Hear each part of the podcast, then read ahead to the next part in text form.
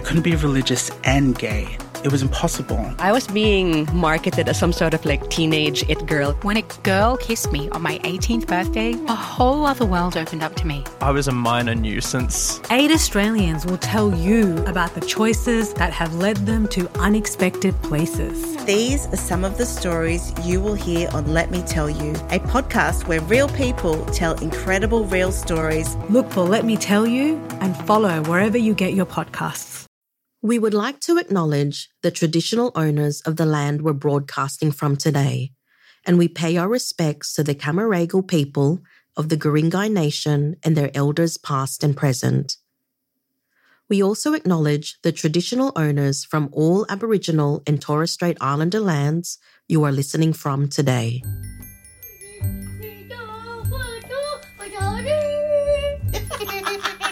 That's my daughter. And recently at her kindy, parents were asked to fill in a questionnaire. Does anyone in your home speak a language other than English? And I ticked yes, because I am trying to bring up my two kids in Ilocano, a language from the Philippines. Next question How often is this language spoken? And the options were multiple choice rarely, sometimes, often, or all the time. I ticked sometimes. But you know, I felt really frustrated because my family situation can't be reduced to a few tick boxes. I do speak Ilocano to my kids sometimes, but when my husband's around, I'd have to say rarely because then we use English. With my mum, I speak Ilocano all the time. So filling in this simple form made me realize how messy and complex language use can be in a bilingual home.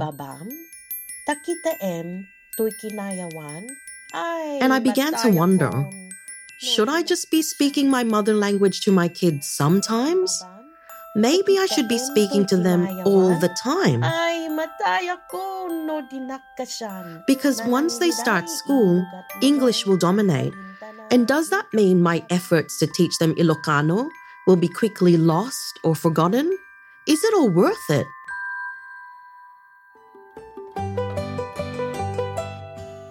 Welcome to My Bilingual Family, a podcast about bringing up kids bilingually. I'm your host, Elaine Lafortesa, and I'm so happy you can join me as we explore questions and issues raised by families like mine and maybe yours, bringing up kids bilingually. In Australia, we speak around 300 languages. And despite this diversity, parents share surprisingly common questions and anxieties about bilingual child rearing. In this podcast, we're searching for answers to these questions by consulting experts like linguists, speech pathologists, counselors, as well as experienced parents. I have heaps of questions, so I hope you can hang out with me over the next six episodes and maybe some of your questions will also be answered. Our first episode is all about early childhood, when kids go from often nonsensical, but so totally cute babbling to words to sentences. And in terms of language acquisition, these are the critical years. And kids at this age are like sponges. So let's start at that important age when we first see our kids' language abilities begin to blossom, usually around two. The very first mum we're going to hear from is Maram, senior digital content producer and podcaster at SBS Arabic 24. You may know her as the host of the hit podcast Australia Explained. We're so lucky to have SBS producers sharing their language stories with us. Maram is Palestinian Jordanian, and her husband is from Egypt. And at home, they speak in Arabic as well as in English. English. Their daughter is now five years old. My daughter took a bit longer to speak. but she'd mumble and and she actually went to childcare when she was four months old. So um, she was exposed to English really such a young age. So, and we spoke Arabic at home. We never had um, a time that we, me and my husband, speaks English because you know we both speak Arabic fluently. Two years old, you know, she only says um, like she calls us mama, baba, and that's it. So no, no conversation. So I had a very good friend of mine. She's a speech pathologist, and we were just discussing with her like we were like oh she's not you know saying any words in arabic or english my friend the speech pathologist she said well try to just stick to one language. And obviously you know you guys work she goes to childcare. She'll hear english most often. So try to speak to her in english only just for her to start communicating. And then you can start switching again like between languages like outside english inside arabic and see if this works and we did we started speaking to her in english and it was just like a miracle she started speaking um, like you know you, you never thought she would um, she's starting saying words feeling happier expressing herself and we were very happy and relieved. I think we thought because, you know, like I'd speak to her in my dialect, her dad would speak with her in his dialect, and then she goes to childcare and she speaks English. So, yeah, so I think it was a little bit overwhelming for her. But then, as soon as we started speaking English, she started speaking and, you know, even saying words in Arabic as well. So it's just, you know, smoothed up the way for her to speak words in Arabic and English. I totally get Maram's anxiety. My two year old isn't really speaking. Admittedly, he does a lot of grunting and yelling, and he's super fluent in shouting, No, mummy! Oh, gosh. It's a contrast to my older daughter, who was talking in sentences by the time she was two. So Maram's story sparked my curiosity, and I'm consulting speech pathologist Anne Huang for some insight. Anne's bringing up her two small children bilingually, and she's also a PhD candidate. And my PhD is looking at how speech pathologists and interpreters work together to help manage adults from a culturally and linguistically diverse background I did want to ask you, Anne, because in the situation that Maram describes, how speaking to her daughter in English triggered speech, which Maram felt was slow to develop, is that typical with the families that you see? I would say no. That was a really interesting case, Maram's story. If a bilingual child is not speaking as soon as you expect them to, it's important that they're still exposed to the language that their parents feel most comfortable with. I know in Mariam's case, her daughter started speaking, and that was fantastic that her daughter's been able to communicate and she's happier. Um, and she could probably learn Arabic when she wants to. my daughter's trying to grab my earbuds and she thinks it's very funny. That's Anne's younger daughter flexing her bilingual babbling muscles.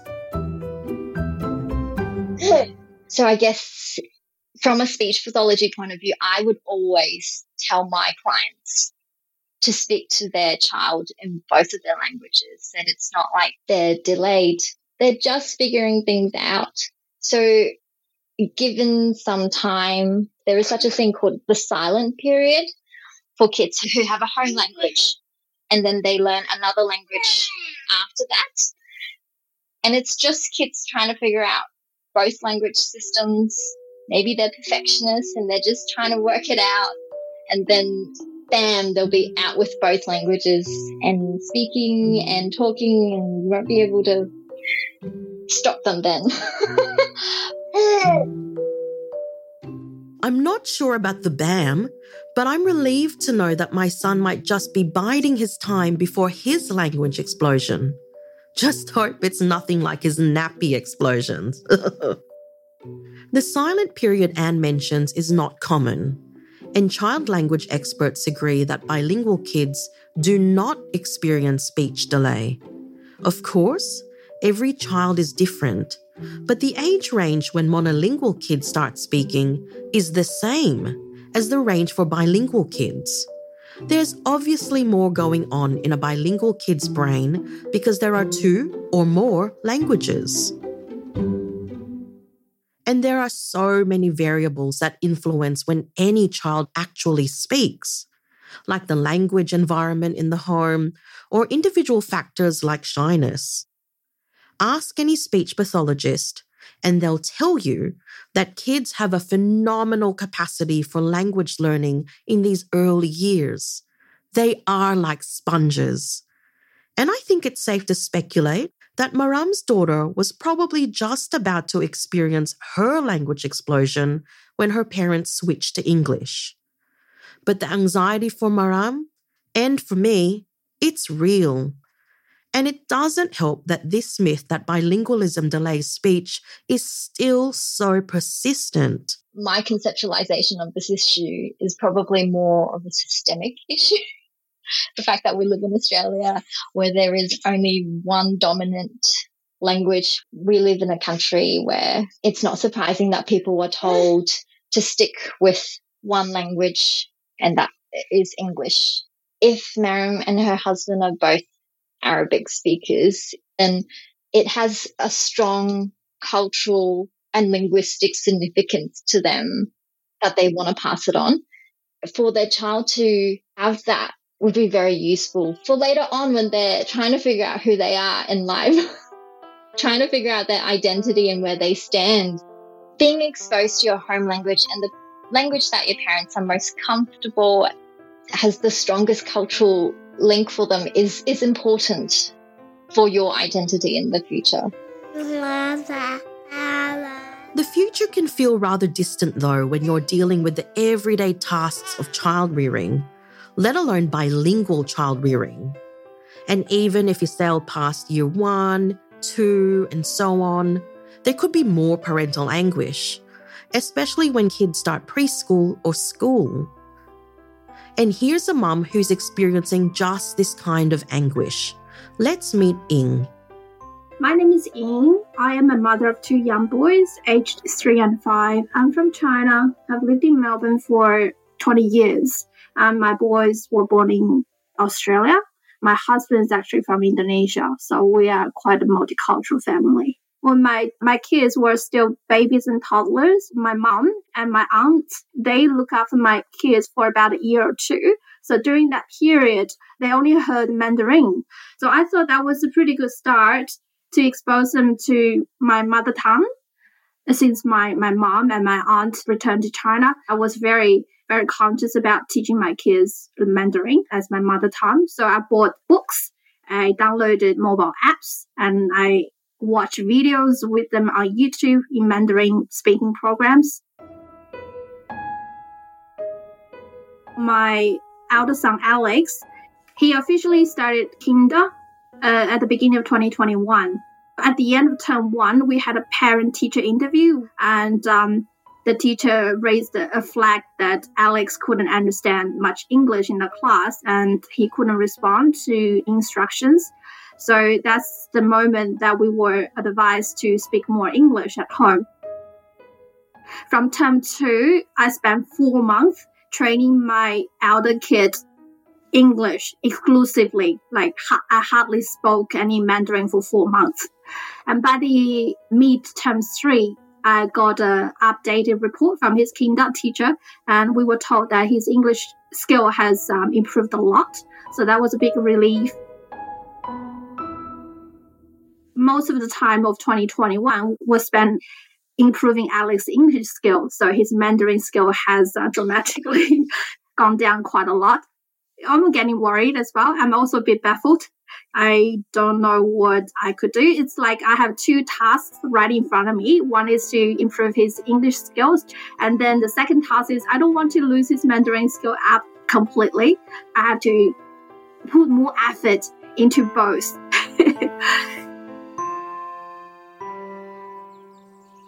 when I grow up, I want to be just like Ying. She's such a conscientious and committed mum. And I'm baffled too. So is sociolinguist Dr. Loy Lising. When Alex went to kindy, it's amazing how after term one, you know, the teacher flagged that Alex couldn't understand. I mean, of course he can't understand, right? If he hasn't been exposed to English. So I think we have to situate that story in that context of the boys growing up in the first uh, five years largely monolingual in Mandarin. Loy is a senior lecturer at Macquarie University in Sydney, and like me, hails from the Philippines. And she confirms my suspicion that even if bilingual kids don't have the same competency in English as the other kids when they start school, that's no cause for alarm. Generally, what the research has shown is that children do pick up language with the capacity to be able to pick it up like it's their first language up to seven years old. And then your ability to pick up language, and by that we mean grammar and the vocabulary and the phonetics, slowly decline with age. And the key there is the quality of input. And that's really interesting, Loy, that you've said it's that first term where the teacher flagged Ying's son wasn't picking up English. But three months isn't that much time as well. Perhaps we do need to change our assumptions of how quickly someone picks up a language. And I'm also really interested in what you said, the quality of input. And what does that mean? So, if you think about the social domain, so domain is a term that refers to specific everyday context we have where language is used, right? So for the boys, that would be mostly at home. But once you enter school, the quality of input varies, the range of that input varies, so that you're now talking about, you know, educational context. And so the vocabulary shifts. So school conversation is very different, particularly in the context of the classroom. And it's also yet again quite different in the playground. Isn't it amazing that kids' brains know how language shifts depending on the context? And this connection between the language and context is what makes our first language, our mother tongue, so significant. All babies across the world really has the capacity to learn any language. When a baby only hears one linguistic system, that's the language system that they become culturally accustomed to. Once they have that consistency of input and exposure, then they develop their familiarity and they acquire that language, and that's what becomes their culturally determined language. Mm. It's so fascinating to me, Loy, when you say babies are just taking it in and learning the grammar of the language. And also by doing that, learning, I guess, the narratives of their family home and their cultural heritage. Because when I'm speaking to them in Ilocano, for example, I'm teaching them about who I am and for me, it becomes the grammar of our heritage. And it becomes complicated though when it is bilingual. So when kids learn two languages, do you think that kids learn it at the same time or successively, or do kids become confused with that? So I think that question is predicated on the assumption that our brain is wired only to learn one linguistic system at a time, which is not true. So if you have a baby and you expose that baby to three, four, five languages, right? So I grew up with four languages at home, right? Of course, you go to school and I learned Tagalog alongside English and Spanish. Oh, wow. Okay. Studies have actually shown that there is no set number of languages that the brain is programmed to learn. So keeping in mind, you know, what we've been saying earlier about how language is about the phonetics, the sounds of it, the, the vocabulary, right? The words, the semantics, and the grammar. If the quality of input of those aspects of the language is rich and consistent, across however many languages there are, then, uh, you know, a child is able to learn those you know, so the answer to that is there is no limit in the child's brain as to the number of languages that they can learn, so long as there's rich and sufficient quality input. That's so fascinating. And it reminds me of Marian's story. Eh, me llamo María, eh, vengo de Barcelona y vivo con mi marido en Australia y tenemos dos niños que, con los que hablamos en catalán y en español. We have almost four year old and a seven year old. My husband speaks with them consistently in Catalan and I speak to them consistently in Spanish. And I myself went to a German school when I was in Barcelona. So I sent my children to a German school as well.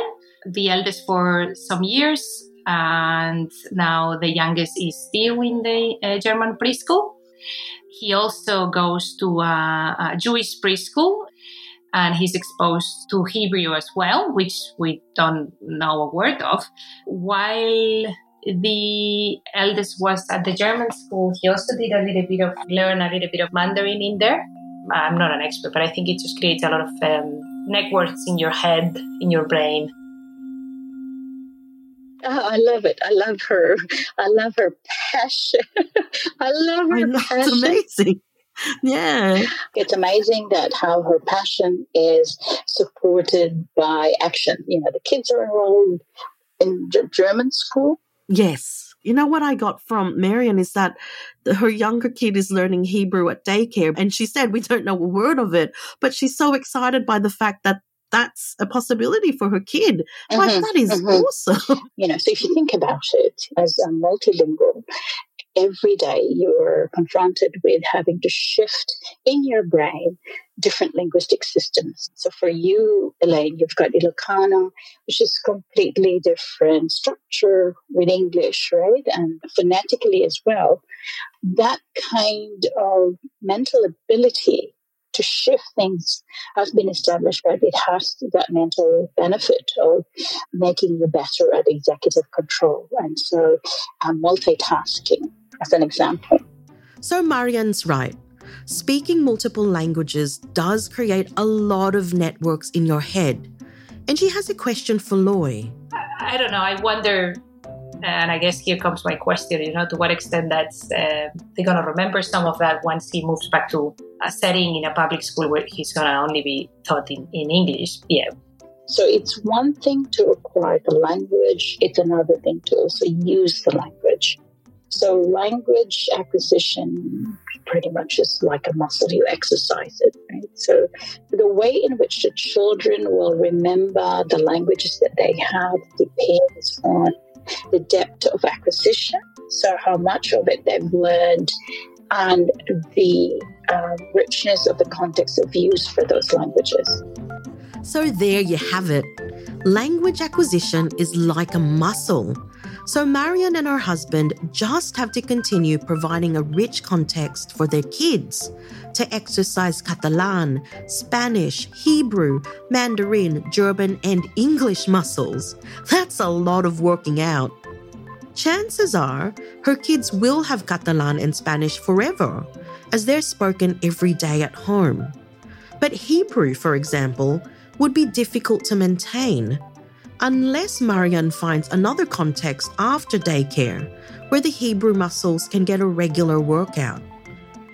I've learned so much listening to these bilingual family stories and talking to Anne and Loy, and I especially want to remember what Loy said that the critical period for language acquisition lasts until kids turn seven or thereabouts. And so far, I think I'm doing okay with my um, kids. Fork. Fork, good. Well, what's cuchillo? Knife. Kutsara. Spoon. Kutsara, spoon. Kutsara. Oh, naglaing kan? But I still Bote, worry. bote. That's why seeking professional help is so important, especially if you're feeling anxious about your child's language use in the early years, which is what bilingual mum Maggie did. Dobar den, ja sam Megi Jankulovska i ja sam nastavnička i makedonsko poteklo i ja u Melbourne, So Maggie's bringing up her son in her mother language, Macedonian, and also Italian, her husband's heritage language. But she felt her three year old was a bit behind in his speech. So they started seeing a speech therapist at the beginning of last year. And I wanted you to meet Maggie because we've spoken to so many parents. And they're also worried about their child's speech development but unlike Maggie, didn't seek help because almost all of them assumed their child's speech was a bit delayed because the kids were being raised bilingually. But this is a myth. So the message from speech pathologist Anne is seek an assessment just in case there's an issue that needs intervention. In Maggie's son's case, it turns out there was an issue, and ear, nose, throat surgery after he turned three has helped him get back on track with his speech development. But in most cases, there's nothing to worry about, as bilingual kids are just processing languages in their brains. You just need to wait for that language explosion. The other important message is try to find a speech pathologist that specializes in multilingual families. Because the assessment is a very different process compared to monolingual kids. But multilingual speech pathology is still a relatively new field, so finding a specialist might mean a fair bit of searching. Many parents told me that when issues arise, they often just stopped speaking to their child in their language. But it's better to keep going, and that's another reason I wanted you to meet Maggie. She's constantly coming up with new ways to pass on Macedonian as well as Italian to her little boy when he was a tiny baby, I think I was a bit more forceful or a bit more idealistic. And, you know, I translated some books into three different languages so he would know the word for car or for butterfly in three languages. Toddlers, they have a very short attention span and we can't expect him to sit down and just be lectured. Uh, so since then, I've learned to sort of try and make it as natural as possible. Uh, it's just as part of our everyday interaction. So it's, I suppose, it's a bit of repetition and it's just normalizing it to him through our everyday interaction. So I'll say elavamu, which means come over here, or I'll praise him in Macedonian. So it's something that just comes up, yeah, in a non structured sort of way, I guess. I don't have a very concrete and very scheduled way of doing it. Maybe I should.